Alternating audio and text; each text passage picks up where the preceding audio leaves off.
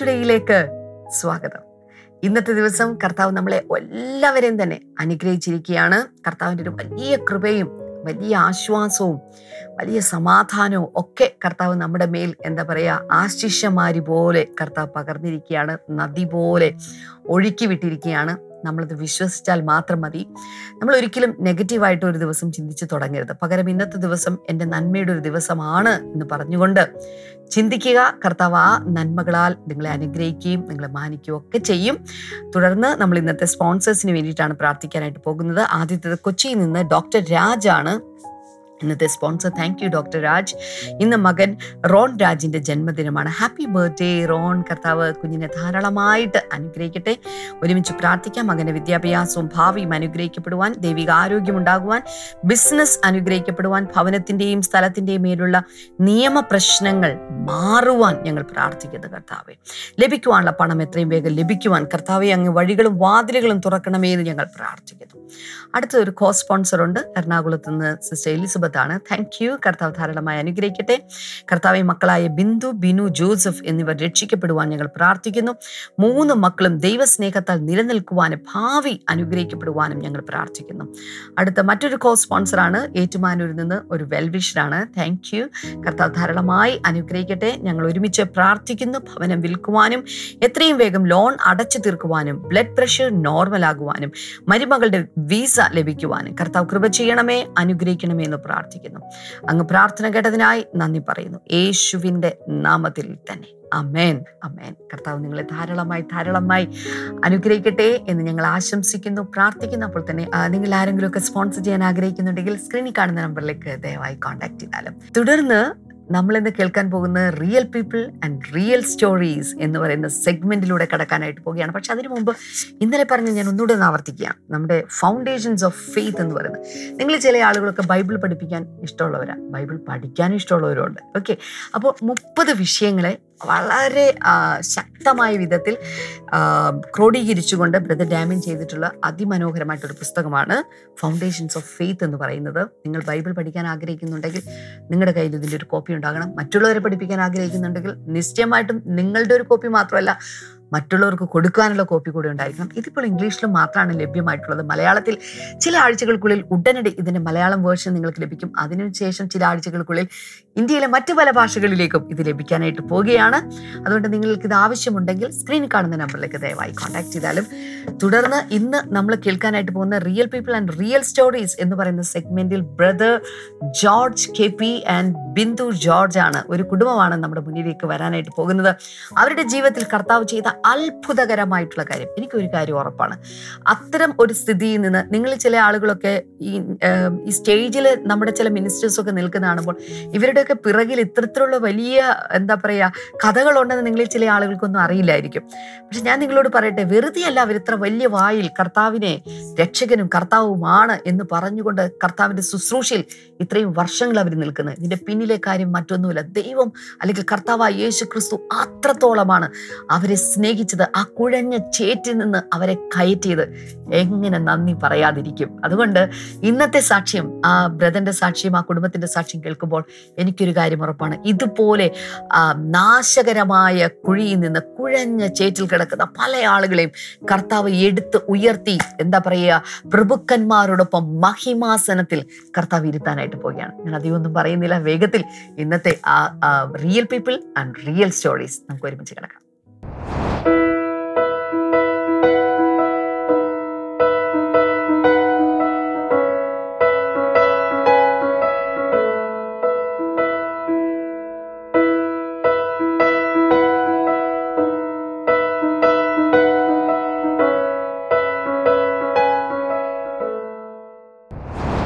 ഇന്ന് ഒരു പുതിയ കുടുംബമായിട്ടാണ് ഞാൻ നിങ്ങളുടെ മുന്നിൽ വന്നിരിക്കുന്നത്. എറണാകുളത്ത് തന്നെ എനിക്ക് തോന്നുന്നു എളമക്കര എന്ന് പറയുന്ന സ്ഥലത്ത് സ്വദേശികളായിട്ടുള്ള brother K P George and Bindu George. Welcome ഈ ഒരു പ്രോഗ്രാമിൽ ഇങ്ങനെ വന്ന് നിൽക്കുന്നതിൽ വലിയ സന്തോഷമുണ്ട് ഈ ഒരു പ്ലാറ്റ്ഫോം എല്ലാവരുടെയും ജീവിതവും ജീവിത കഥകളും ഒക്കെ പങ്കുവെക്കുന്ന ഒരു പ്ലാറ്റ്ഫോമാണ് ഈ കഥകൾ നമ്മൾ പറയുമ്പോൾ ഇതിലൂടെ കടന്നു പോകുന്ന അല്ലെ കടന്നു പോയിക്കൊണ്ടിരിക്കുന്ന പല ആളുകളും ഉണ്ടായിരിക്കും. അവർക്ക് ഇതൊരു വലിയ ആശ്വാസമായിരിക്കും. നാളുകളിൽ ഇത്തരം പ്രശ്നങ്ങളിലൂടെയോ പ്രതിസന്ധികളിലൂടെയോ ഒക്കെ കടന്നു പോകാനിരിക്കുന്നവർക്ക് അന്ന് ഒത്തിരി ബുദ്ധിമുട്ടൊന്നുമില്ലാതെ ഉത്തരങ്ങൾ അവർക്ക് ലഭിക്കുന്നതുമായിരിക്കും. അതുകൊണ്ട് തന്നെ ഈ ഒരു ഷോ പരിശുദ്ധാത്മാവിന്റെ നിയോഗത്തിൽ പരിശുദ്ധാത്മാവ് നയിക്കും. എന്തൊക്കെയാണ് ഇന്നത്തെ പ്രേക്ഷകരോട് നിങ്ങൾക്ക് പറയാനുള്ളത്? താങ്ക് യു ആന്റി ഞങ്ങൾ ഇന്ന് ഇവിടെ ഇങ്ങനെ ഒരു അവസരം തന്നതിന് താങ്ക് യു എന്റെ ഒരു ചരിത്രം പറയുകയാണെങ്കിൽ അത് എന്റെ ഒരു പതിനഞ്ച് വയസ്സിൽ തുടങ്ങിയതാണ് എന്റെ ഒരു ചരിത്രം എന്ന് പറയുന്നത്. പതിനഞ്ച് വയസ്സെന്ന് പറഞ്ഞു കഴിഞ്ഞാൽ ഞാൻ ആ, എന്റെ എസ് എസ് എൽ സി പഠനം കഴിഞ്ഞതിന് ശേഷം വീണ്ടും തുടർന്ന് പഠിക്കണമെന്നുണ്ടായിരുന്നു. പക്ഷേ വീട്ടിലെ ചെറിയ സാമ്പത്തിക ബുദ്ധിമുട്ടുകളൊക്കെ നിമിത്തം എനിക്ക് പഠിക്കാൻ സാധിച്ചില്ല. പഠിക്കാൻ ബുദ്ധിമുട്ടില്ലാത്ത കുട്ടിയായിരുന്നു. ആ പഠിക്കാൻ ഭയങ്കര ആഗ്രഹം ഉണ്ടായിരുന്നു എനിക്ക്. പക്ഷേ അത് അങ്ങനെ നിൽക്കുമ്പോൾ തന്നെ എനിക്ക് അന്നത്തെ കാലഘട്ടത്തിൽ നമ്മുടെ കേരളത്തിലെ വലിയൊരു ലീഡിങ് സ്ഥാപനമായിരുന്ന ഒരു ഓട്ടോമൊബൈൽ ഷോപ്പിൽ എനിക്കൊരു ജോലി കിട്ടി. അങ്ങനെ ഞാൻ എന്റെ പതിനഞ്ചാമത്തെ വയസ്സിൽ ഞാൻ തിരുവനന്തപുരത്തേക്ക് ട്രാൻസ്ഫർ ആകുവാണ്. എറണാകുളത്ത് നിന്ന്. എറണാകുളത്ത് നിന്ന്. ഓക്കെ. അപ്പോൾ എന്റെ ഈ പതിനഞ്ചാമത്തെ വയസ്സ് വരെയുള്ള എന്റെ ജീവിതം എന്ന് പറഞ്ഞു കഴിഞ്ഞാൽ ഞാൻ അന്നത്തെ കാലഘട്ടത്തിൽ ഞങ്ങളുടെ അടുത്തുള്ള ഒരു പള്ളിയിൽ ഞാൻ അൾത്താര സംഘത്തിലെ ഒരു കുട്ടിയായിരുന്നു. അൾത്താര ബാലകനായിട്ടാണ് ഞാൻ. അപ്പോൾ അത് ഭയങ്കര സ്ട്രിക്റ്റ് ആയിരുന്നു. വീട്ടിലെ അമ്മ അത് ഭയങ്കര സ്ട്രിക്റ്റ് ആയിരുന്നു അങ്ങനെ. വളരെ മതപരമായ ഭക്തിയിലാണ് വളർത്തിയത്. അപ്പം അതിനുശേഷം ഞാൻ തിരുവനന്തപുരത്തേക്ക് മാറുമ്പോൾ ശരിക്കും അതിൽ നിന്നൊരു ഫ്രീഡം കിട്ടിയ ഒരു പ്രതീതിയായിരുന്നു. അതുകൊണ്ട് തന്നെ അന്ന് വരെ ഞാൻ ചെയ്യാൻ ആഗ്രഹിച്ച എല്ലാ കാര്യങ്ങളും അവിടെ ചെയ്യാനായിട്ട് എനിക്കൊരു ഫ്രീഡം കിട്ടി. അതെന്നെ കൊണ്ടു ചെന്ന് എത്തിച്ചത് ഒത്തിരി ബുദ്ധിമുട്ടേറിയ ഒരു സാഹചര്യത്തിലാണ്. തിരുവനന്തപുരത്ത്. ആ തിരുവനന്തപുരത്ത്. എന്ന് പറഞ്ഞാൽ ഞാൻ മദ്യപിക്കും പുകവലിക്കും അടിപിടി ഉണ്ടാക്കും. ഒരു തവണ അടിപിടി ഉണ്ടാക്കിയതിന് ഇനി ജയിലിൽ വരെ കിടന്നിട്ടുണ്ട്. എത്ര വയസ്സുണ്ടായിരിക്കും? ആ സമയത്ത് ജയിലിൽ കിടക്കുന്ന സമയത്ത് എനിക്ക് പതിനാറ് വയസ്സ്. പതിനാറ് വയസ്സുള്ള പ്രായത്തിൽ ആ സമയത്ത് മദ്യപിക്കാനും പുകവലിക്കാനും ഒക്കെ ആരംഭിച്ചു. ആരംഭിച്ചു. അത് അതിന്റെ ഒരു മദ്യപാനത്തിന്റെയൊക്കെ എന്ന് പറഞ്ഞ ഒരു എക്സ്ട്രീം ലെവൽ വരെ ഇപ്പം തിരുവനന്തപുരത്തുള്ള ആളുകൾ കാണുന്നുണ്ടെങ്കിൽ അവർക്കറിയാം. ശംഖുമുഖം എന്ന് പറയുന്ന ഒരു കട അവിടെ നിന്നും കരമന എന്ന് പറയുന്ന ഒരു സ്ഥലം വരെ. ഒരു ദിവസം ഞാനും എന്റെ സുഹൃത്തുക്കളും പോയി സുഹൃത്തുക്കളും കൂടി പോയി മദ്യപിച്ചിട്ട് വഴിയരികിൽ കിടന്ന് ഉരുണ്ട് എനിക്കറിയില്ല ഞാൻ എന്തൊക്കെയാണ് ചെയ്തത്. പലരും എന്നെ എടുത്തുകൊണ്ടാണ് എന്റെ ഈ പ്രായത്തിൽ ഞാൻ താമസിക്കുന്ന ലോഡ്ജ് വരെ എത്തിച്ചത്. അത്രയ്ക്ക് മോശം രീതിയിലുള്ള ഒരു ജീവിതശൈലിയിലോട്ടൊക്കെ പോയി. തന്നെയല്ല ഒരുതരം വൈരാഗ്യമായിരുന്നു എനിക്ക് ദൈവത്തോടെന്ന് വേണമെങ്കിൽ പറയാം. കാരണം ഈ ജനിച്ചതും വളർന്നതും ജീവിച്ചതും എല്ലാം ദാരിദ്ര്യത്തിലായിരുന്നു. അപ്പം അതുകൊണ്ട് തന്നെ ഈ ദാരിദ്ര്യം കൊണ്ടു തന്നത് ദൈവമാണെന്നും അതുകൊണ്ട് ഈ ദൈവത്തോട് ഒരു ഇന്റേർണലി ഒരു വെറുപ്പോ വൈരാഗ്യമോ ഒക്കെ ഉണ്ടായിരുന്നു ക്രിസ്തീയ കുടുംബത്തിൽ ജനിച്ചു വളർന്നുകൊണ്ട് തന്നെ യേശു ആരാണെന്ന് അറിയാം പക്ഷേ യേശുവിനോടൊരു ഒരു ബഹുമാനമോ ഭക്തിയോ അല്ല ഉണ്ടായിരിക്കുന്നത്. ഒരു വൈരാഗ്യവും ദേഷ്യവും കാരണം എന്റെ അമ്മ ഒത്തിരി അന്നത്തെ കാലഘട്ടത്തിലുള്ള കരിസ്മാറ്റിക് ധ്യാനത്തിനൊക്കെ പോകുന്ന ഒരു വ്യക്തിയായിരുന്നു. അപ്പം അതുകൊണ്ട് തന്നെ യേശു ക്രിസ്തുവിനെ കുറിച്ച് അറിയാം. എങ്കിലും ഇങ്ങനെയുള്ള ഒരു സാഹചര്യമായിരുന്നു എന്നെ നയിച്ചുകൊണ്ട് പോയത്. അങ്ങനെ ഞാനൊരു ബന്ധമില്ലാണ്ട് ഇരിക്കുമ്പോൾ ഒരു പ്രമുഖ രാഷ്ട്രീയ പാർട്ടിയുമായിട്ട് ഒരു കണക്ഷൻ വന്നു. ആ പാർട്ടിക്ക് വേണ്ടിയിട്ട് ഒത്തിരി കാര്യങ്ങൾ വീണ്ടും ഞാൻ ചെയ്യാൻ തുടങ്ങി. കാരണം വീട്ടിലല്ല ഒരു ദൂരെ ഒരു സ്ഥലത്ത് ഞാൻ തനിച്ചാണ്. എന്നെ പോലെ ഉള്ള ഒരു പത്ത് മുപ്പത് ആളുകൾ വേറെയുണ്ട്. അപ്പം ഞങ്ങളൊരു ഗ്രൂപ്പിനെ അവർക്ക് കിട്ടുക എന്ന് പറഞ്ഞാൽ അങ്ങനത്തെ ഒരു ടീമിനെ കിട്ടുമ്പോൾ അന്നത്തെ കാലഘട്ടത്തിലും അവർക്കതൊരു വലിയ മുതൽക്കൂട്ടായിരുന്നു. ഞങ്ങളെ കൊണ്ട് എന്തും ചെയ്യിപ്പിക്കാം. ഞങ്ങൾ എന്തിനും തയ്യാറുമായിരുന്നു അന്ന്. അങ്ങനെയാണ് ഈ ജയിലിലും എല്ലാം പോകാനും ഒക്കെ ഇടയായി തീർന്നത്. അപ്പോൾ ശരിക്കും ദൈവത്തിൽ വിശ്വസിക്കുന്നതിന് പകരം ഈ ഒരു ആ, തത്വചിന്തയിൽ ഈ ഒരു തത്വചിന്തയിലേക്കാണ് ഞാൻ പോയത്. പിന്നീട് അങ്ങോട്ടുള്ള എന്റെ വളർച്ച എന്റെ യുവത്വത്തിലെ വളർച്ച എന്ന് പറയുന്നത് അങ്ങനത്തെ അതുപോലുള്ള ഒരു വളർച്ചയിലായിരുന്നു അങ്ങനെ ഇരിക്കുമ്പോൾ എന്റെ അപ്പൻ പെട്ടെന്ന് മരിക്കുന്നു. വീട്ടിലെ അമ്മ ഒറ്റയ്ക്കാണ്. അപ്പോൾ ഞാൻ തന്നെ ഒരു ട്രാൻസ്ഫർ വാങ്ങിച്ച് എനിക്ക് തോന്നുന്നു എൺപത്തി ഒൻപത് ആയിരത്തി തൊള്ളായിരത്തി എൺപത്തൊമ്പതിൽ എറണാകുളത്തേക്ക് തിരിച്ച് ഞാൻ വരിക. തിരിച്ച് ഞാൻ വരുമ്പോൾ അവിടെ എന്നെ കാത്തിരിക്കുന്നത്. എന്റെ വീട് കുറച്ച് രൂപ കടമെടുത്തിട്ട് തിരിച്ചു കൊടുക്കാൻ പറ്റാണ്ട് കേസുകളിലൂടെയൊക്കെ പോയിട്ട് എന്റെ വീട് ജപ്തിക്ക് വെച്ചിരിക്കുന്ന ഒരു സാഹചര്യത്തിലായിരുന്നു. അപ്പോൾ ഒരു ഒരു തൊണ്ണൂറായപ്പോഴേക്കും ആയിരത്തി തൊള്ളായിരത്തി തൊണ്ണൂറ് ആ കാലഘട്ടത്തിലാണ് ആ ജപ്തിയുടെ നടപടികളൊക്കെ നടന്നുകൊണ്ടിരുന്നത്. അങ്ങനെ ഞാൻ ഞാൻ ആശ്രയിച്ച രാഷ്ട്രീയ പാർട്ടിയിലും പിന്നെ എന്നെ സ്വാധീന എനി- എനിക്ക് ഇഷ്ടമുണ്ടായിരുന്ന സ്വാധീനം ഉണ്ടായിരുന്ന ആളുകളുടെ ഇടയിലൊക്കെ ഞാൻ ചെന്നൊരു സഹായം അഭ്യർത്ഥിച്ചു. അപ്പോൾ ഈ രാഷ്ട്രീയ പാർട്ടിക്കുള്ള ആൾക്കാരൊന്നും എന്നെ സഹായിക്കാൻ തയ്യാറായില്ല. ഞാൻ വിശ്വസിച്ച എന്റെ ബന്ധുക്കളും എല്ലാവരും എന്നെ കൈവിട്ടു. ഈ ഒരു അടിയന്തരാവസ്ഥയിൽ വീട്ടിൽ നിന്ന് ഇറങ്ങി പോകണം അതെ. അങ്ങനെ ഇരിക്കുമ്പോഴാണ് എന്റെ ഒരു സുഹൃത്ത് സുവിശേഷം പറഞ്ഞു. പിന്നീട് ആ സുഹൃത്ത് എന്നോട് പറഞ്ഞിട്ടുണ്ട് നീയൊന്നും ഇങ്ങനെയൊന്നും ആകുമെന്ന് ഒരിക്കലും ഞാൻ പ്രതീക്ഷി പ്രതീക്ഷിച്ചിട്ടില്ല പറയുമ്പോൾ പോലും. കാരണം പേടിച്ച് അവനൊന്ന് പറഞ്ഞു എന്നോട്. പേടിച്ച് പേടിച്ചാണ് ഞാൻ നിന്നോട് സുവിശേഷം പറഞ്ഞത്.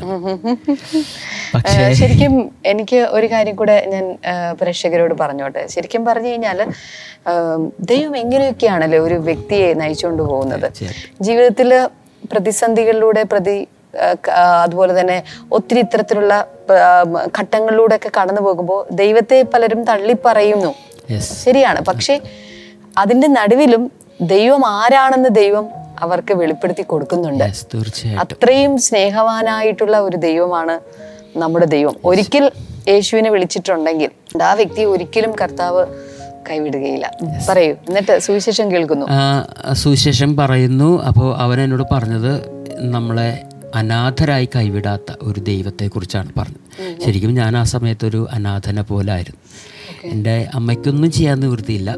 പിന്നെ ഉള്ളത് ഞാനാണ്. എന്റെ ചേട്ടൻ മാറി താമസിക്കുകയാണ്. എന്റെ ചേട്ടൻ ആ സമയത്ത് ഇവിടെ ഇല്ല. അദ്ദേഹം ഗൾഫിലാണ്. അപ്പോൾ അങ്ങനെ ഇരിക്കുമ്പോൾ ഞാനൊരു ദിവസം രാത്രി ഇങ്ങനൊരു ദൈവം ഉണ്ടെന്നോ ഒന്നും അറിയില്ല. എന്റെ സുഹൃത്ത് പറഞ്ഞു തന്നതിനനുസരിച്ച് ഞാനൊരു പ്രാർത്ഥന പ്രാർത്ഥിച്ചു. എന്നെ ഈ ശരിക്കും പറഞ്ഞാൽ ഞാൻ നാണക്കേട് വിചാരിച്ചിട്ടാണ്. അല്ലാണ്ട് കാരണം ഞാൻ ചിന്തിച്ചത് അങ്ങനെ. എന്റെ ആ പ്രായത്തിൽ എനിക്ക് തോന്നുന്നു ഇരുപത്തിയൊന്ന് വയസ്സ് പ്രായമുള്ളൂ എനിക്കന്ന്. ഈ ഇരുപത്തൊന്ന് വയസ്സിൽ ജപ്തി നടപടി എന്നൊക്കെ പറയുമ്പോൾ ഭയങ്കര നാണക്കേടാണല്ലോ. അതുകൊണ്ട് ഈ നാണക്കേടിൽ നിന്നും എന്നെ ഒന്ന് വിടിവിച്ചാൽ ബാക്കിയുള്ള എന്റെ ജീവിതം ദൈവത്തിന് വേണ്ടി ആയിരിക്കും എന്ന് ഞാനന്ന് ചുമ്മാ ഇങ്ങനെ ചെന്ന് പറഞ്ഞു അപ്പം ആ സമയം വരെ എന്റെ വീട് അന്നത്തെ കാലഘട്ടത്തിൽ ഒരു ഒന്നൊന്നര ലക്ഷം രൂപയ്ക്ക് വിൽക്കാമായിരുന്നൊരു വീടാണ്. ഞാൻ ഒത്തിരി ആൾ വെറും അറുപതിനായിരം രൂപയ്ക്ക് പോലും വിൽക്കാൻ തയ്യാറായിട്ടും ആരും വരുന്നുണ്ടായിരുന്നില്ല. കാരണം ഒരു ജപ്തിക്ക് വെച്ചിരിക്കുന്ന ഒരു വീടായിരുന്നു.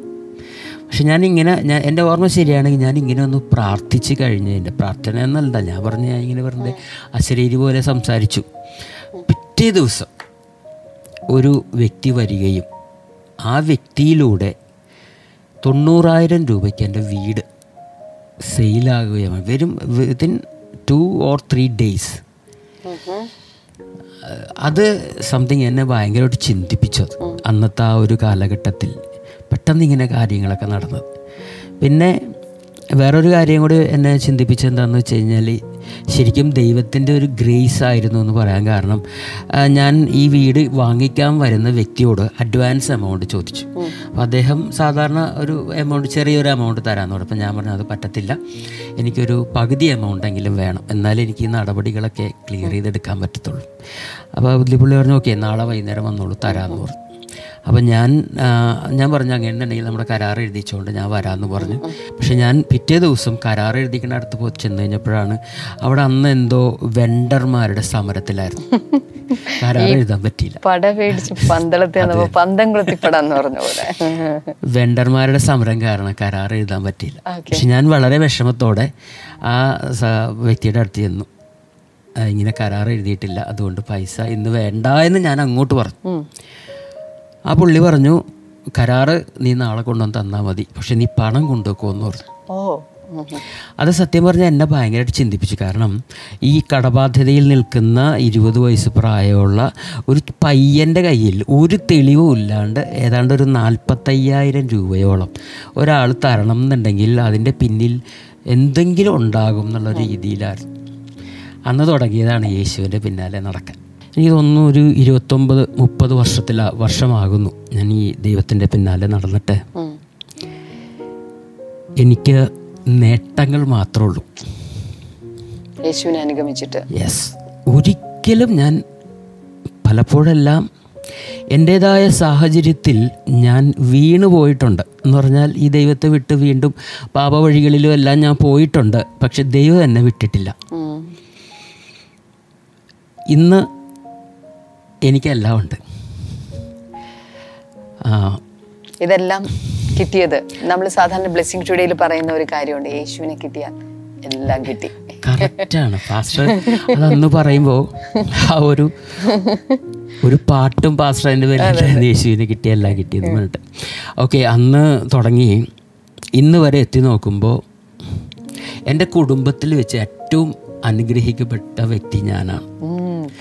എന്റെ കുടു എന്റെ കുടുംബം എന്ന് പറയുമ്പോൾ ചേട്ടൻ എന്റെ പെങ്ങൾ എല്ലാവരും വെച്ച് നോക്കിയാലും ഞാനാണ് ഏറ്റവും അനുഗ്രഹിക്കപ്പെട്ട് നിൽക്കുന്നത്. ആ ദൈവം എന്നെ കൈവിട്ടില്ല. ഏറ്റവും മാന്യനാക്കി ദൈവം മാറ്റി. അങ്ങനെ ഞാൻ ചെന്നത് ഒരു സ്വതന്ത്രമായിട്ട് ദൈവത്തെ ആരാധിക്കുന്ന വീട്ടിൽ ആരാധിക്കുന്ന ഒരു കൂട്ടത്തിലായിരുന്നു. അദ്ദേഹത്തിന്റെ ബൈബിൾ പഠിപ്പിച്ചു പഠനം പഠ ബൈബിളെല്ലാം പഠിച്ചു സ്നാനപ്പെട്ടു സ്നാനപ്പെട്ടതിന് ശേഷം അദ്ദേഹത്തിന് ഇപ്പം എന്നെ ഞങ്ങളെ പഠിപ്പിച്ചുകൊണ്ടിരുന്ന ആ- വ്യക്തിക്ക് ഇത്തിരി പ്രായമായപ്പോൾ അദ്ദേഹം പറഞ്ഞു ഇനിയിപ്പോൾ എനിക്ക് ഇങ്ങനെ കൂട്ടായ്മ നടത്താൻ ബുദ്ധിമുട്ടുണ്ട്. നിങ്ങൾ വേറെ എവിടെയെങ്കിലും നല്ലൊരു സ്ഥലം കണ്ടുപിടിച്ചിട്ട് നിങ്ങൾക്ക് ഇഷ്ടമുള്ള സ്ഥലത്തേക്ക് പൊക്കോന്നു. അങ്ങനെ ഇരിക്കുമ്പോൾ എനിക്ക് തോന്നുന്നു ഞാൻ ആയിരത്തി തൊള്ളായിരത്തി തൊണ്ണൂറ്റി ഒൻപതിൽ നയന്റി നയനിലാണ് ഞാൻ അന്ന് മാസ്റ്റർ മിനിസ്ട്രീസ് എന്ന് പറഞ്ഞ നമ്മുടെ ആ, കച്ചേരിപ്പടിയിലുള്ള പ്രയർ ചേംബറിലാണ് ഞാൻ ആദ്യമായിട്ട് ട്വന്റി ഫോർ സെവൻ പ്രയർ ചേംബറിലാണ് ആദ്യമായിട്ട് വരുന്നത്.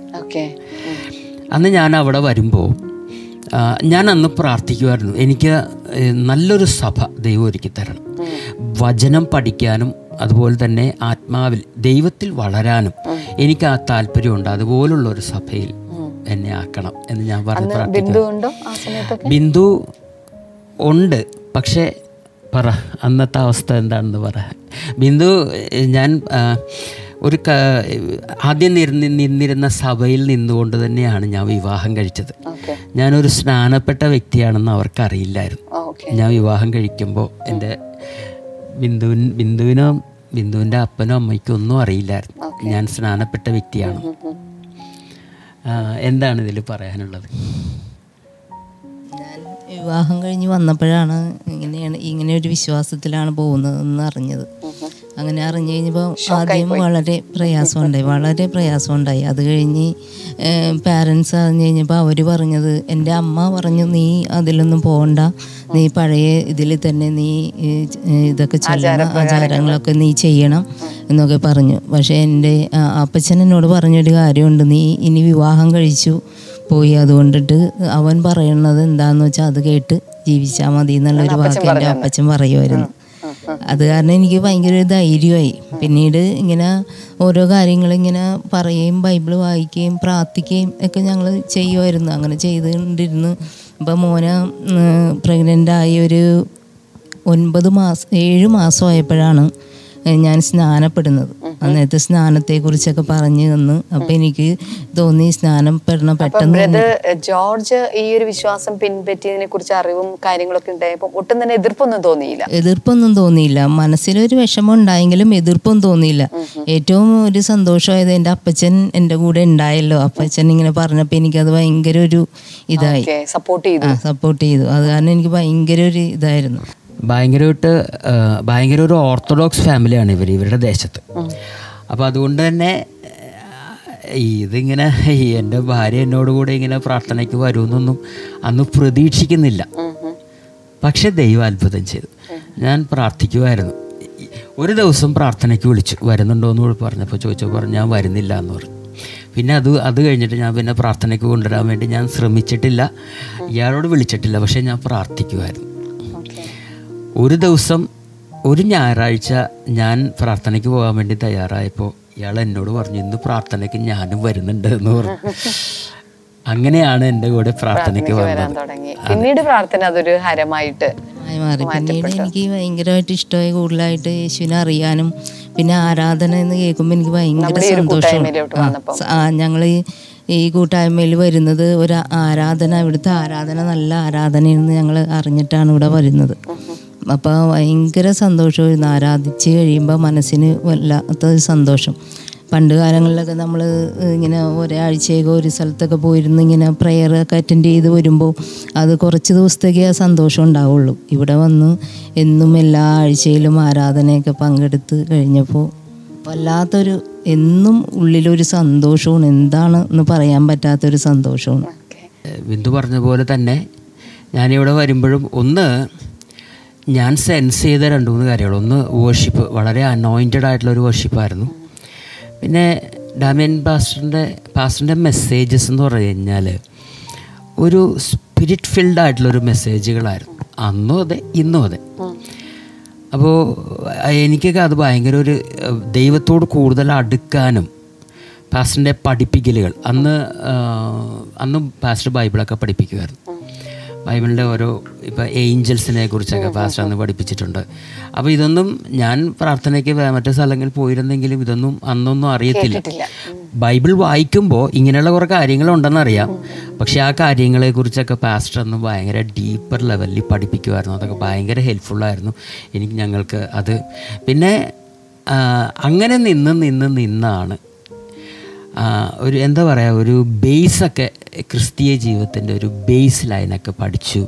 ഈ കടബാധ്യതയും ദാരിദ്ര്യമൊക്കെ അന്നും എന്റെ കൂടെ ഉള്ളതുകൊണ്ട് അതിൽ നിന്നൊക്കെ രക്ഷ നേടാൻ സാധിക്കുമെന്നുള്ള ഒരു വിശ്വാസം എന്റെ ഉള്ളിൽ പാസ്റ്ററിന്റെ വചന സന്ദേശത്തിലൂടെ എനിക്ക് കിട്ടി. അങ്ങനെ ഇരിക്കുമ്പോഴാണ് രണ്ടായിരത്തിൽ എനിക്ക് ഞങ്ങൾക്ക് മകൾ ജനിക്കുന്നത്. അവളുടെ ലൈഫിൽ ഇതുപോലെ ഒരു ബുദ്ധിമുട്ടുണ്ടായി. അപ്പോൾ രണ്ടാമത്തെ പ്രഗ്നൻസി ടൈമിൽ ബിന്ദു ഓർമ്മയുണ്ട് അന്ന് എന്താ സംഭവിച്ചതെന്നുള്ളത് മോളെ പ്രസവിക്കുന്ന സമയത്ത് ഷുഗർ വല്ലാതെ എനിക്ക് കൂടുതലായിരുന്നു. അപ്പോൾ പെട്ടെന്ന് അനക്കമില്ല എന്ന് പറഞ്ഞ് അങ്ങനെ ഒരു ഒമ്പത് ഒമ്പത് തുടങ്ങുന്നതേ ഉള്ളൂ. ആ സമയത്ത് ഡോക്ടർ പറഞ്ഞു ഓപ്പറേഷൻ ചെയ്യണം പെട്ടെന്ന് ഓപ്പറേഷൻ ചെയ്ത് എടുക്കണമെന്ന് പറഞ്ഞു അങ്ങനെ ഓപ്പറേഷൻ ചെയ്ത് മോളെ തുടക്കത്തിൽ തന്നെ. എടുക്കണമായിരുന്നു അത് കഴിഞ്ഞ് മോൾക്ക് ഇങ്ങനെ പെട്ടെന്ന് വയറ്റിൽ നിന്ന് പോകാനൊക്കെ വളരെ ബുദ്ധിമുട്ട്. അങ്ങനെ ഇരിക്കുമ്പോഴാണ് ഞങ്ങൾ പ്രാർത്ഥിക്കുമായിരുന്നു കൂട്ടമായിട്ട് ഞങ്ങൾ പ്രാർത്ഥിച്ച് അതായത് ശരിക്ക് ഇയാൾക്ക് ഷുഗർ ഉണ്ടായിരുന്നില്ല. അപ്പം അതുകൊണ്ട് തന്നെ ഷുഗറിന്റെ ചെക്കപ്പ് നടത്തുന്നുണ്ടായിരുന്നില്ല.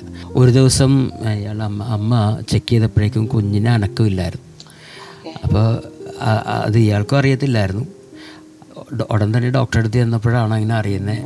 ഷുഗർ ഭയങ്കരമായിട്ട് കൂടിയിരിക്കുന്നതുകൊണ്ട് കുഞ്ഞ് ഇച്ചിരി ക്രിട്ടിക്കലാണോ പെട്ടെന്ന് തന്നെ സർജറി ചെയ്യണോ. അങ്ങനെ സർജറി ചെയ്ത് കുഞ്ഞിനെ പുറത്തെടുത്തു. രണ്ട് ദിവസം കഴിഞ്ഞ് മൂന്നാം ദിവസം ആയപ്പോഴേക്കും അവർ നോക്കുമ്പോൾ മോഷൻ പോകുന്നുണ്ടായിരുന്നില്ല സാധാരണ രീതിയിൽ. അപ്പോൾ അവർ ചെക്കപ്പ് ചെയ്തപ്പോഴേക്കും പറഞ്ഞത് ഈ ആമാശയത്തിലും വൻകുടലിനും ഇടയ്ക്കുള്ള ഒരു ഭാഗത്ത് ഈ മോഷൻ വന്ന് കട്ട് കട്ട പിടിച്ചിരിക്കുക എന്ന് പറഞ്ഞാൽ അതെനിക്ക് തോന്നുന്നു രണ്ട് ദിവസം അവർ പറഞ്ഞത്. രണ്ട് ദിവസം കുഞ്ഞിനെ അനക്കമില്ലാതിരുന്നുകൊണ്ട് പറ്റിയ ഒരു പറ്റലാണെന്നാണ് അവരന്ന് പറഞ്ഞത്. അവരന്ന് ഒത്തിരി മെഡിസിൻസ് എല്ലാം കൊടുത്തു. ഇയാൾ അന്ന് ഇതൊന്നും അറിയുന്നില്ല. ഒത്തിരി മെഡിസിൻ കൊടുത്തിട്ടും ഒരു ദിവസം ഫുള്ള് അവർ ചെക്കപ്പ് ചെയ്തിട്ടും അത് പോകുന്നുണ്ടായിരുന്നില്ല. അന്നത്തെ കാലത്ത് ഡോക്ടേഴ്സ് പറഞ്ഞത് അവർ പറഞ്ഞു ഇത് ഒരു സർജറിയിലൂടെ അല്ലാതെ നമുക്കിത് പരിഹരിക്കാൻ പറ്റത്തില്ല എന്ന് പറഞ്ഞു. കുഞ്ഞ് ജനിച്ചിട്ട് മൂന്ന് ദിവസമായിട്ടുള്ളൂ. സർജറി ചെയ്യണമെന്നാണ് പറയണത് അപ്പോൾ അന്ന് ഞാൻ കൊണ്ടുപോയ ഹോസ്പിറ്റലിൽ ഒരു പീഡിയാട്രിക് സർജൻ ഇല്ലായിരുന്നു. മറ്റൊരു ഹോസ്പിറ്റലിലേക്കാണ് അവർ പറഞ്ഞത്. അപ്പോൾ അമ്മ ഒരു വേറെ ഒരു ഹോസ്പിറ്റലും ഈ ഒരു മൂന്ന് മാസം പ്രായമായ ഒരു കുഞ്ഞ് വേറെ ഹോസ്പിറ്റലും. ഞാനും കുഞ്ഞിന്റെ കൂടെ പോകുമായിരുന്നു. അപ്പോൾ അവിടെ ചെന്ന് ഡോക്ടറെ കണ്ടു. ഡോക്ടർ അന്ന് ഞങ്ങൾ ചെന്ന് അഡ്മിറ്റ് ആയതിന്റെ പിറ്റേ ദിവസം ഡോക്ടർ സർജറി ഫിക്സ് ചെയ്തു. സർജറി ഫിക്സ് ചെയ്ത് കഴിഞ്ഞ് കഴിഞ്ഞപ്പോഴേക്കും ഞങ്ങൾ അന്നും പ്രാർത്ഥിക്കുമായിരുന്നു അങ്ങനെ ആ സർജറി ഫിക്സ് ചെയ്ത ദിവസത്തിന്റെ രാവിലെ അതിരാവിലെ ഞാൻ ഡോക്ടറെ കാണാൻ വേണ്ടി ചെന്നു. ഡോക്ടറെ കാണാൻ ചെന്ന് കഴിഞ്ഞപ്പോൾ പുള്ളി അവിടെ നിന്ന് വെറുതെ ചിരിക്കുകയാണ് അവിടെ ഇരുന്നിട്ട്. എന്താണ് സംഭവം എന്ന് വെച്ചാൽ അപ്പോൾ അദ്ദേഹം പറഞ്ഞത് ഒരു നിവൃത്തിയില്ല സർജറി ചെയ്തേ പറ്റുള്ളൂ എന്നാണ് പറഞ്ഞത്. ഡോക്ടറെ കാണാൻ വേണ്ടി അവിടെ ചെന്ന് കഴിഞ്ഞപ്പോൾ ഡോക്ടർ ഭയങ്കര സന്തോഷത്തിൽ ഓടി വന്നിട്ട് പറയുമോ എടോ സർജറി മാറ്റി വെച്ച്. എന്ന് പറയുമ്പോൾ ഞാൻ ചോദിച്ചു അപ്പം നാളെ നാളെ ചെയ്യാൻ പറ്റുമായിരിക്കും എടോ സർജറി ചെയ്യണ്ട. മോളുടെ മോഷനൊക്കെ ക്ലിയർ ആയിട്ട് ഇന്നലെ രാത്രി ക്ലിയർ ആയിട്ട് മോഷൻ പോയി. ആ മോളിപ്പോൾ ഒരു സാധാരണ ഒരു കുട്ടിയായിട്ട് മാറി എന്നൊക്കെ പറഞ്ഞു. ഒരു മരണകരമായ ഒരു അവസ്ഥയിൽ നിന്നാണ് കുഞ്ഞ് അല്ലേ ബിന്ദുവേളിൽ ബിന്ദുവെളിയിൽ വന്നത്? അപ്പൊ ഞാൻ ഞാനിതൊന്നും അറിയുന്നില്ല. രണ്ട് ഹോസ്പിറ്റലിലാണ് മോൾ അങ്ങോട്ട് കൊണ്ടുപോയി എന്നൊന്നും ഞാൻ അറിയുന്നില്ല. തലേദിവസം പ്രാർത്ഥിച്ച് ഞങ്ങൾ കൂട്ടായ്മയിലുള്ള ബ്രദേഴ്സും സിസ്റ്റേഴ്സും ഒക്കെ വന്ന് ഞങ്ങളെല്ലാവരും കൈകോർത്ത് പിടിച്ചിരുന്ന് പ്രാർത്ഥിക്കണേന്. ആ സമയത്ത് ദൈവം എന്നോട് പറയണേണ് ഈ കുഞ്ഞിനെ ഈ നിമിഷം ഞാൻ വിളിക്കുകയാണെങ്കിൽ ഇതിന് നിനക്ക് ഞാൻ തരില്ലായിരുന്നു. എന്നുള്ളൊരു ശബ്ദം ഞാൻ കേൾക്കണേ. ഞാൻ വിളിക്കാനാണെങ്കിൽ നിനക്ക് തരേണ്ട ആവശ്യമില്ല. എന്ന് ദൈവം എന്നോട് പറഞ്ഞു. അപ്പൊ ആ സമയത്ത് ഭയങ്കര ഒരു ആശ്വാസമായി. പിറ്റേ ദിവസം രാവിലെയാണ് ഞാൻ അറിയുന്നത് മോളെ വേറെ ഹോസ്പിറ്റലിലേക്ക് കൊണ്ടുപോയെന്നും പിന്നെ ഓപ്പറേഷന് വേണ്ടി കൊണ്ടുപോയതാണ്. അപ്പോൾ പിന്നീട് അന്ന് തന്നെ ഡോക്ടർ പറഞ്ഞു ഓപ്പറേഷന്റെ ആവശ്യമൊന്നുമില്ല. ഇങ്ങനെ ദൈവം എന്നോട് സംസാരിച്ചു അത് കേട്ടപ്പോൾ തുടങ്ങി. ദൈവം അത്ഭുതം ചെയ്തു കാരണം എന്താണെന്ന് അതായത് ജനിച്ചിട്ട് മൂന്ന് ദിവസമായിട്ടുള്ള ഒരു കുഞ്ഞ്. ഞങ്ങളെല്ലാവരും പേടിച്ചിരിക്കുകയാണ് കാരണം ആ ഞങ്ങൾ ആദ്യത്തെ ഹോസ്പിറ്റലിലുള്ള ഡോക്ടർ പറഞ്ഞത് സർജറി ചെയ്താൽ തന്നെ ഇത് തുന്നി വെക്കണ്ടേ? ഈ മൂന്ന് ദിവസമായിട്ടുള്ള എങ്ങനെ ഒരു തുന്നാൻ പോലും കട്ടിയില്ലാത്തൊരു ഇതാണ് അതിന്റെ ഉള്ളിലെന്ന് പറഞ്ഞത്. അപ്പോൾ എന്ത് ചെയ്യും എന്നുള്ള ഒരു പ്രത്യേക ഒരു ബുദ്ധിമുട്ടിലായിരുന്നു. ശരിക്കും പറഞ്ഞാൽ ദൈവം ചെയ്തതിന്റെ ആഴം ചില ദിവസങ്ങൾ ചില മാസങ്ങൾ കഴിഞ്ഞപ്പോഴാണ് ഞാൻ മനസ്സിലാക്കിയത്. അതായത് ഇയാളുടെ വീട്ടിൽ ഞാൻ ഒരു ദിവസം നിൽക്കുമ്പോൾ അവിടെ തെങ്ങ് കയറാൻ വരുന്ന ഒരു തെങ്ങേറ്റക്കാരനുണ്ട്. സ്ഥിരം അവിടെ ഉള്ളതാണ്. അയാൾ അയാളുടെ വീട്ടിൽ അയാളുടെ ഭാര്യയുടെ കാര്യങ്ങളൊക്കെ അമ്മ അന്വേഷിക്കുന്നത് കേട്ടു. അപ്പോൾ അയാളുടെ അയാൾ പറയുവാണ് അയാൾക്ക് ഇതുപോലെ ഒരു കുഞ്ഞുണ്ടായി. സെയിം ഈ ടൈമിൽ തന്നെ. കുഞ്ഞുണ്ടായിട്ട് ആ, കുഞ്ഞിനും ഇതുപോലെ ബ്ലോക്ക് വന്നിട്ട് സർജറി ചെയ്തിട്ട് അതിന്റെ ഈ വശത്ത് അതായത് പള്ളയ്ക്കാണ് കൊടുത്തിരിക്കുന്നതെന്ന് പറഞ്ഞ്. അത് അത് മുറിച്ചതിന് ശേഷം വീണ്ടും ജോയിൻ ചെയ്യാൻ പറ്റാത്തത് കൊണ്ട് ആറ് മാസമെങ്കിലും ആകണം. പുറത്തോട്ട് പോകാനായിട്ട്. ഡയറക്റ്റ് കൊടുത്തിരിക്കുക എന്ന് പറഞ്ഞ് അതും അപ്പോഴാണ് എന്റെ കുഞ്ഞിനും ശരിക്കും അതുപോലത്തെ ഒരു അവസ്ഥ വരേണ്ടിയതായിരുന്നു. ദൈവം അത്ഭുതം ചെയ്തു. അപ്പോഴാണ് എനിക്ക് അതിന്റെ ശരിക്കുള്ള ആഴവും വ്യാപ്തിയും മനസ്സിലായത്. ഞാൻ അതിനുശേഷം ഒരു ബിസിനസ് തുടങ്ങി. ആ ബിസിനസ് അതും തകർന്നു. രണ്ട് മൂന്ന് വർഷം കഴിഞ്ഞപ്പോഴേക്കും ലക്ഷങ്ങളുടെ കടബാധ്യത ഉണ്ടായി. കടബാധ്യത എന്ന് പറഞ്ഞു കഴിഞ്ഞാൽ ഞങ്ങൾ ഒരു അൺകൺട്രോളബിൾ ആയിട്ടൊരു മാനേജ് ചെയ്യാൻ ആരുമില്ല അറിയില്ല അങ്ങനത്തെ ഒരു രീതിയിൽ മിസ്മാനേജ്മെന്റ് കൊണ്ട് വന്ന പറ്റിയതാണ്. അങ്ങനെ കടബാധ്യതകൾ നിമിത്തം പിന്നീടും കടബാധ്യത വന്നു. വന്നു കഴിഞ്ഞപ്പോഴേക്കും ഞങ്ങൾ ചെക്ക് പ്രോമിസറി നോട്ടും ചെക്കൊക്കെ കൊടുത്തിട്ടാണ് മേടിച്ചത്. അപ്പോൾ ഈ പൈസ കിട്ടാത്തതായതുകൊണ്ട് ആളുകൾ കേസിന് പോയി. എനിക്കെതിരെ ഒരു നാലഞ്ച് കേസുകളൊക്കെ ഉണ്ടായിരുന്നു. ഒരു ദിവസം ഞാനൊരു കേസിന് വേണ്ടിയിട്ട് കോടതിയിൽ ചെന്ന് നിൽക്കുമ്പോൾ ഒരു അഡ്വക്കേറ്റ് ഓടി വന്ന് എന്റെ അടുത്ത് വന്നിട്ട് പറഞ്ഞു താൻ ഇന്ന ആളല്ലേ? എന്ന് വെച്ച് ഞാൻ പറഞ്ഞു അതെ ഞാൻ ആളെന്ന് പറഞ്ഞു. താൻ എന്താ ഇവിടെ എന്ന് ചോദിച്ചു. അപ്പോൾ എനിക്ക് ഇവിടെ ഒരു കേസ് ഉണ്ടെന്ന് പറഞ്ഞു. താൻ ഈ കേസ് കഴിഞ്ഞാൽ വേഗം പൊക്കോളം ഇവിടെ നിൽക്കരുതിട്ടാന്ന് പറഞ്ഞു. അപ്പോൾ ഞാൻ ചോദിച്ചു എന്താ സാർ പ്രശ്നം? എന്ന് ചോദിച്ചു. അപ്പോൾ ആ പുള്ളി പറഞ്ഞത് തനിക്ക് മേളിലൊരു കേസുണ്ട് അതായത് ഞാൻ ആദ്യം കീഴ്ക്കോടതിയിലാണ് നിന്ന്. ഇതിന്റെ മേൽക്കോടതിയിൽ ഒരു കേസുണ്ട് ആ കേസിന്റെ വാദി ഭാഗത്തെ വക്കീലാണ് ഞാൻ. അയാൾ വന്ന് അദ്ദേഹം വന്നിട്ട് പറഞ്ഞു താൻ ലോങ് പെൻഡിങ്ങിൽ വെച്ചിരിക്കുന്ന കേസാണത് തന്നെ ഇപ്പം കണ്ടു കഴിഞ്ഞാൽ ഞാൻ റിപ്പോർട്ട് ചെയ്ത് കഴിഞ്ഞാൽ തന്നെ പിടിച്ചാൽ തൊണ്ണൂറ് ദിവസം കഴിഞ്ഞാൽ താൻ പിന്നെ പുറത്ത് വരുള്ളൂ പറഞ്ഞു. ലോങ് പെൻഡിങ് എന്ന് പറഞ്ഞു കഴിഞ്ഞാൽ നമ്മുടെ ഇവിടെ പറയും പിടികിട്ടാ പുള്ളിയായിട്ട് പ്രഖ്യാപിച്ചിരുന്ന ഒരാളാണ് ഞാൻ. അതായത് ആ കേസ് നടന്നിട്ട് നടന്നക്കാൻ നടക്കാൻ തുടങ്ങിയിട്ട് ഒന്നര വർഷം കഴിഞ്ഞു. ഈ ഒന്നര വർഷവും ഞാൻ ഹാജരാകാത്തത് കൊണ്ടാണ് എനിക്കതിനെക്കുറിച്ച് അറിയിപ്പൊന്നും വന്നില്ല. അതുകൊണ്ട് ഞാൻ ഹാജരാകാതിരുന്നതാണ് അങ്ങനെ ഒത്തിരി കാര്യങ്ങൾ ദൈവം അത്ഭുതം എന്ന് പറഞ്ഞാൽ ഒത്തിരി അത്ഭുതങ്ങളുണ്ട്. ഈ പണ ഇടപാടിൽ തന്നെ ദൈവം എന്നെ നടത്തിയ എന്നെ രക്ഷിച്ച കഥ ഒത്തിരിയുണ്ട്. കടം മേടിക്കുന്ന ഒരു കാര്യം പറഞ്ഞിരുന്നല്ലോ. കടം മേടിക്കുക എന്ന് പറഞ്ഞു കഴിഞ്ഞാൽ കുറച്ചു മുമ്പ് പറഞ്ഞല്ലോ അതെ. കടം മേടിക്കുക എന്ന് പറഞ്ഞു കഴിഞ്ഞാൽ ഞാനതിൽ എനിക്ക് ഭയങ്കര ഒരു ഭയങ്കര ഒരു കഴിവുണ്ടായിരുന്നു എന്ന് വേണമെങ്കിൽ പറയാം. കടം കടം മേടിക്കാനോ? കടം കൊടുക്കാത്ത ആളുകളുടെ കയ്യിൽ നിന്ന് ഞാൻ കടം മേടിച്ചിട്ടുണ്ട്. ഒരിക്കലും കടം കൊടുക്കാത്ത ആളുകളുടെ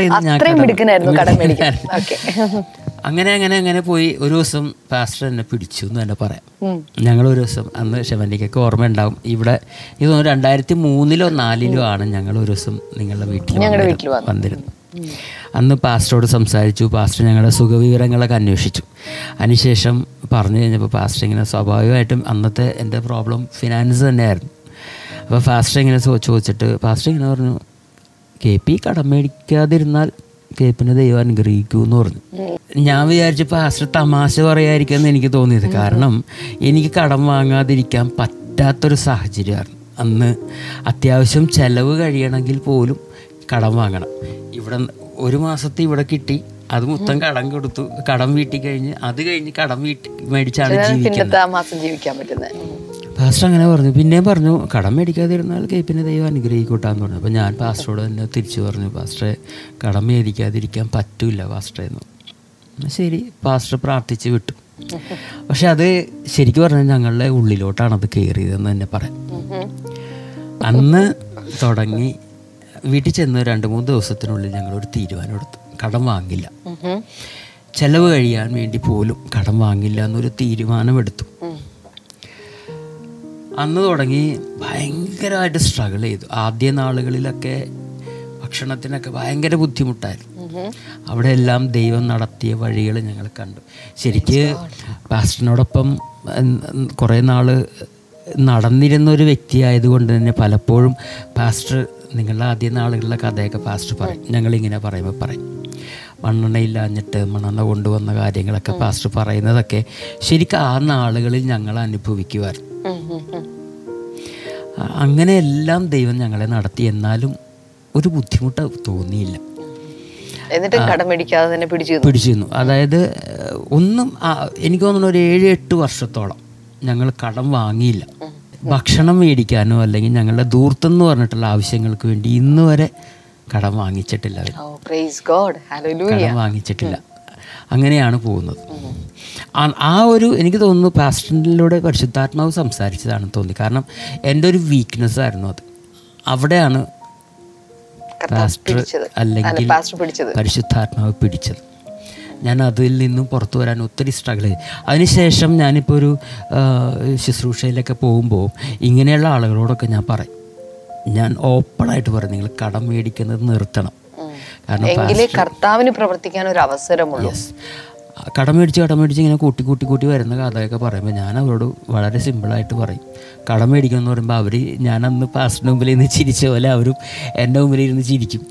കടം മേടിക്കരുതെന്ന് ബ്രദർ പറഞ്ഞു എന്താണ് ബ്രദർ അങ്ങനെ പറയണതെന്നൊക്കെ ചോദിക്കും. പക്ഷെ എന്റെ അനുഭവമാണ് ഞാൻ പറഞ്ഞത്. ഇതൊരു ഒരു മെയിൻ ഒരു പോയിന്റ് ആണിത്. പലപ്പോഴും നമ്മൾ ചിന്തിക്കുന്ന നമ്മൾ ദൈവത്തിന് പ്രവർത്തിക്കാനായിട്ട് ഒരവസരം സത്യത്തിൽ നമ്മൾ കൊടുക്കാറില്ല എന്ന് പറയുന്നതാണ് അല്ലെ? ദൈവത്തിന് പ്രവർത്തിക്കാൻ ഒരു അവസരം അല്ലെങ്കിൽ നമുക്ക് കാത്തിരിക്കുന്നതിന് നമുക്ക് മുഷിവുള്ളവരാണ് ഈ കടം മേടിക്കുന്നതും. അതായത് നമുക്ക് കാത്തിരിക്കാൻ മനസ്സ് ഇല്ല നമുക്ക്.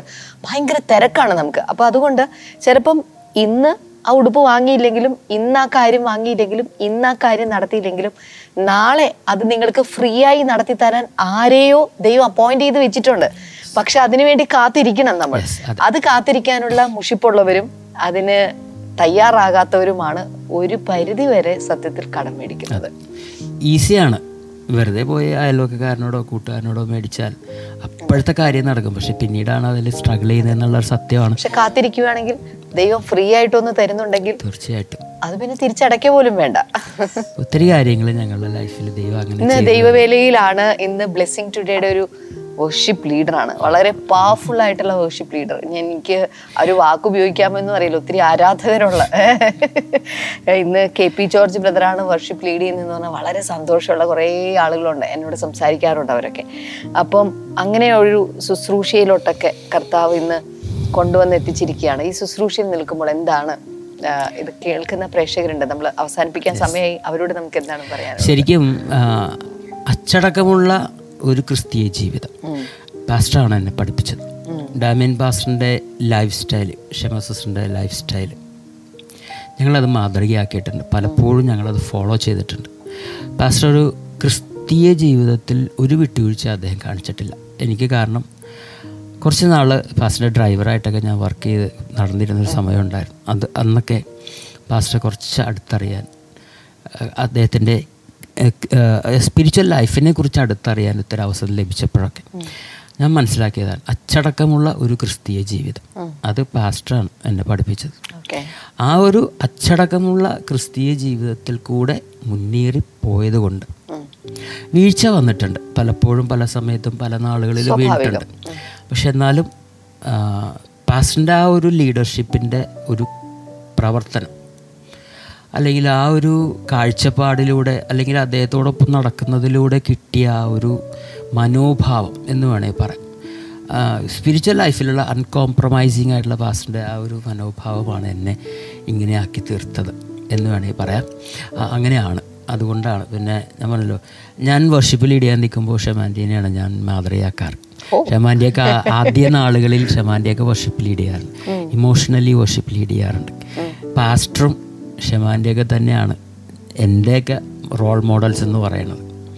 അങ്ങനെ അതാണ് ഞാൻ പറഞ്ഞല്ലോ. അങ്ങനത്തെ ഒരു ലീഡർഷിപ്പും ഒരു ഗൈഡൻസും കിട്ടിയത് കൊണ്ടാണ് ഒരു ബേസ് ആയിട്ടുള്ള അല്ലെങ്കിൽ ഒരു സ്ട്രോങ് ആയിട്ടുള്ള ഒരു സ്പിരിച്വൽ ബേസ്മെന്റ് ഇടാൻ സാധിച്ചത്. പിന്നെ ഇതുപോലത്തെ ഒരു സഭയിൽ വന്നതും ഞങ്ങൾക്ക് ഭയങ്കര അനുഗ്രഹമായി മാറിയത് നമ്മുടെ വർഷിപ്പ് ടീമിൽ കീബോർഡ് വായിക്കുന്നത് ഇവരുടെ മകനാണ് അല്ലെ? അലൻ ജോർജ് നമ്മുടെ മെയിൻ കീബോർഡിസ്റ്റ് ആണ് അത് മാത്രമല്ല മകൾ നേരത്തെ സംസാരിച്ച അലീന നമ്മുടെ ഒരു ഈ യൂട്യൂബ് മറ്റു കാര്യങ്ങളുടെ എല്ലാത്തിന്റെ ഒരു ചാറ്റ് ഹോസ്റ്റിൽ ഒരു പ്രധാനപ്പെട്ട ആളാണ്.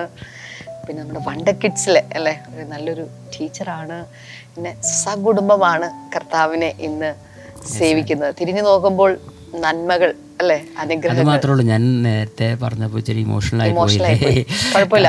നമ്മൾ എപ്പോഴും അനുഭവങ്ങൾ പറയുമ്പോൾ ഇമോഷണൽ ആവും. അതാണ്. അതുകൊണ്ടാണ് ഇന്ന് വരെ സ്റ്റിൽ ഞാൻ എനിക്ക് ലാഭമേ ഉള്ളൂ ഈ ദൈവത്തിന്റെ കൂടെ നടന്നിട്ട്. എല്ലാവരോടും ഞാൻ പറയും എന്നെ എനിക്ക് സ്വാതന്ത്ര്യമുള്ള ഞാൻ എന്നെ കാണുന്ന കുട്ടികളോടൊക്കെ പറയും നിങ്ങളുടെ പ്രായത്തിൽ ഞാൻ ദൈവത്തിന്റെ പിന്നാലെ നടക്കാൻ തുടങ്ങിയതാണ്. വിട്ടുമാറാതെ ദൈവത്തിന്റെ കൂടെ നടന്നതുകൊണ്ട് ഇന്നിപ്പോൾ ഈ മുപ്പത് വർഷത്തെ എക്സ്പീരിയൻസ് വെച്ചിട്ട് ഞാൻ പറയാം ദൈവം അനുഗ്രഹിക്കും. നിങ്ങളെയും ദൈവം അനുഗ്രഹിക്കുമെന്ന് ഞാൻ കാണുന്നവരോട് ഞാൻ പറയാറുണ്ട്.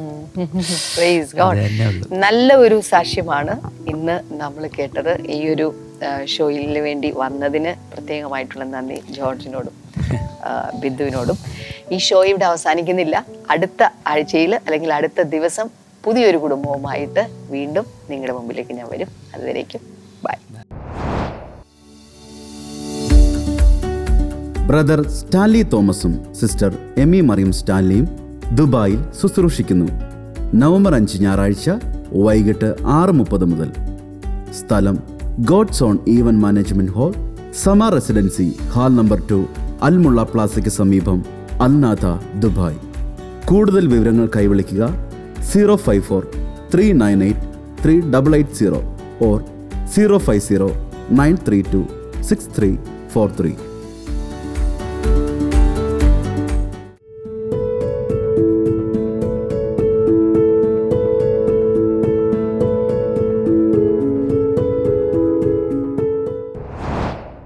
Lord എത്ര മനോഹരമായിട്ടുള്ള ഒരു സാക്ഷ്യമായിരുന്നു അല്ലേ? ഞാൻ വിശ്വസിക്കുകയാണ്. കർത്താവ് ഞാൻ ആദ്യം പറഞ്ഞതുപോലെ തന്നെ. കർത്താവ് എന്തൊക്കെയോ ഇത് കണ്ടുകൊണ്ടിരിക്കുന്ന ജീവിതത്തിൽ കണ്ടുകൊണ്ടിരിക്കുന്നവരുടെ മേൽ കർത്താവ് ചെയ്യാൻ പോകുകയാണ്. അത്ഭുതങ്ങൾ കർത്താവ് ചെയ്യാൻ പോകുകയാണ്. വീണ്ടും ആവർത്തിച്ച് ഞാൻ പറയുകയാണ് ആ ദുഃഖകരമായ അവസ്ഥയിൽ നിന്ന് കുഴഞ്ഞ ചേറ്റിൽ നിന്ന് സാമ്പത്തികമായി പലതും നഷ്ടമായിട്ട് പല ആളുകളും നിങ്ങളെ വിട്ടുപോയിരിക്കുന്ന സ്ഥിതിയിൽ ഇരിക്കുന്ന ആരെങ്കിലും ഒക്കെ ഉണ്ടെങ്കിൽ കർത്താവ് ഇന്ന് നിങ്ങളുടെ കൈ പിടിച്ചിരിക്കുകയാണ്. കർത്താവ് നിങ്ങളെ മാനിക്കാൻ പോകുകയാണ് അവൻ നിങ്ങളെ ഉയർത്താൻ പോകുകയാണ് കർത്താവിന്റെ കൃപ നിങ്ങളുടെ മേൽ വ്യാപരിക്കാൻ പോകുകയാണ് ഓ thank you Lord thank you Jesus ഒരു നിമിഷം ഈ സ്ക്രീനിലേക്ക് കൈകളൊന്ന് നീട്ടിപ്പിടിക്കാമോ കർത്താവ് ഞങ്ങൾ ഒരുമിച്ച് പ്രാർത്ഥിക്കുകയാണ്. ഇത് കണ്ടുകൊണ്ടിരിക്കുന്ന ഓരോരുത്തരുടെയും ജീവിതത്തിൽ വെറും ആശ്വാസം മാത്രമല്ല കർത്താവെ അത്ഭുതങ്ങൾ സംഭവിക്കട്ടെ. അത്ഭുതങ്ങൾ സംഭവിക്കട്ടെ കർത്താവെ. ഇവരുടെ ജീവിതത്തിലും ഇതുപോലുള്ള സാക്ഷ്യങ്ങൾ ഈ ദിവസങ്ങളിൽ ഉളവായി വരട്ടെ എന്ന് ഞാൻ പ്രാർത്ഥിക്കുന്നു കർത്താവെ. രോഗികൾക്ക് വേണ്ടി പ്രാർത്ഥിക്കുകയാണ്. യേശുവിന്റെ നാമത്തിൽ ഇപ്പോൾ രോഗികൾ സൗഖ്യമാകട്ടെ. ആസ്മയുടെ പ്രശ്നങ്ങൾ ഇപ്പോൾ സൗഖ്യമാകുകയാണ്. അലർജി ഇപ്പോൾ സൗഖ്യമാകുകയാണ്. പ്ലേറ്റ്ലെറ്റ്സ് കൗണ്ട് ഡൗൺ ചെയ്തുകൊണ്ടിരിക്കുന്നത്. യേശുവിന്റെ നാമത്തിൽ ഇപ്പോൾ സൗഖ്യമാവുകയാണ്. കാലിൽ ഉറച്ചു നിൽക്കാൻ പറ്റാതെ കാൽ എഴുന്നേറ്റ് നിൽക്കുമ്പോൾ തന്നെ തല ചുറ്റുന്ന ഏതൊരു വ്യക്തിയെ സുമതി എന്ന് പറയുന്ന ഒരു പേര് കൂടെ കർത്താവിനെ വെളിപ്പെടുത്തുന്നു. യേശുവിന്റെ നാമത്തിൽ അത് സൗഖ്യമാവുകയാണ്. Thank you Lord thank you Jesus thank you Lord കർത്താവെ അങ്ങ് അത്ഭുതം ചെയ്തതിനായി നന്ദി കർത്താവെ.